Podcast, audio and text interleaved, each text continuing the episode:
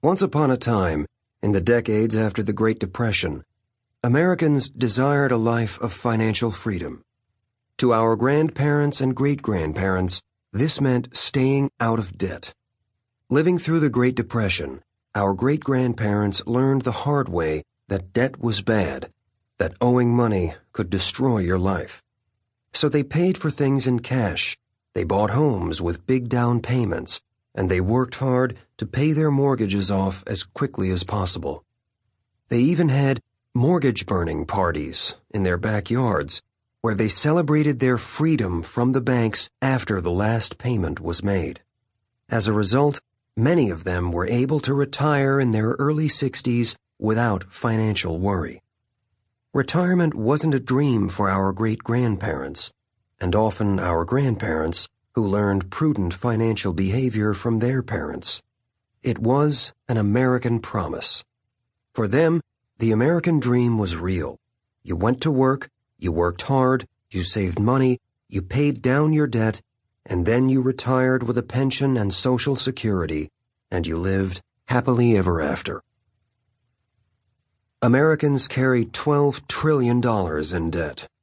We deserve better. These days, the American dream of financial freedom, freedom from worry, freedom from living paycheck to paycheck, has become a nightmare. We bought the myth or, I should say, we bought the lie and turned it into a myth. As I write this, the Federal Reserve reports that Americans are on the hook for nearly $12 trillion in consumer and mortgage debt. This translates to an average of $49,000 of debt per family. In California and Nevada, the average tops $70,000. At the beginning of 2010, Roughly 54 million American families owed a total of $866 billion in credit card debt, or an average of just over $16,000 each. At the same time, home equity has been dropping by trillions of dollars over the last few years as a result of the real estate declines, while unemployment has stayed stubbornly high. With 70% of us living paycheck to paycheck, nearly 7 million Americans have fallen behind on their mortgage payments.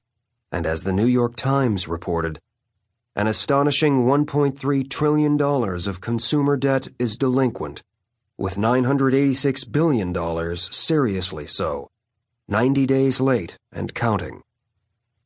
Not surprisingly, the number of personal bankruptcies has been skyrocketing, reaching nearly 2 million in 2010 a 100% increase in just five years.